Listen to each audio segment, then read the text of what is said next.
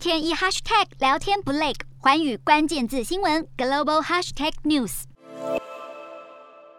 在罗马尼亚的难民接收中心，美国第一夫人吉尔亲切地和难民孩童互动，看着孩子们画画做美劳，和他们有说有笑。吉尔这次在东欧展开为期四天的访问，重申美国支持乌克兰的承诺。俄罗斯持续对乌克兰发动攻击，世界卫生组织在七号表示，乌俄开战以来已经记录到两百件俄军攻击。乌克兰医疗机构的事件也将转交给战争罪的调查团队。西方国家持续加码对乌克兰的军事援助。英国首相强生三号向乌克兰国会进行视讯演说时，宣布英国将提供乌克兰三亿英镑的军援。在 G7 领导人八号与乌克兰总统泽伦斯基对谈前夕，强生又在加码，表示将提供十三亿英镑（约合新台币四百七十五亿）的军援，全力协助乌克兰抵御俄罗斯的侵略。